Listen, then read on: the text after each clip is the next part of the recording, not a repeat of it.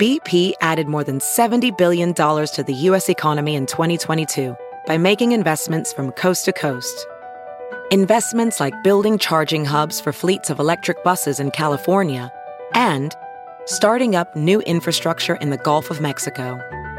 It's and, not or. See what doing both means for energy nationwide at bp.com slash investing in America. It's Merriam-Webster's Word of the Day for April 19th. Today's word is ecstatic, spelled E-C-S-T-A-T-I-C. Ecstatic is an adjective that means of relating to or marked by ecstasy. Here's the word used in a sentence from The Spectator by Lloyd Evans.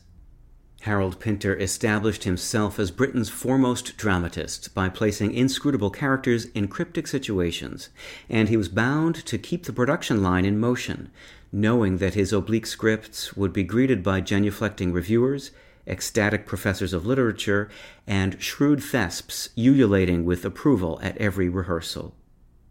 The word ecstatic has been used in our language since the late 16th century, and the noun ecstasy is even older, dating from the 1300s.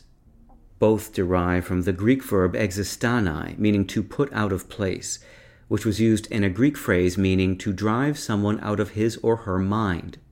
That seems an appropriate history for words that can describe someone who's nearly out of their mind with intense emotion.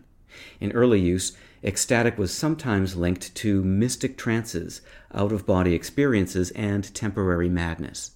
Today, however, it typically implies a state of enthusiastic excitement or intense happiness. With your word of the day, I'm Peter Sokolowski. Visit Merriam-Webster.com today for definitions, wordplay, and trending word lookups.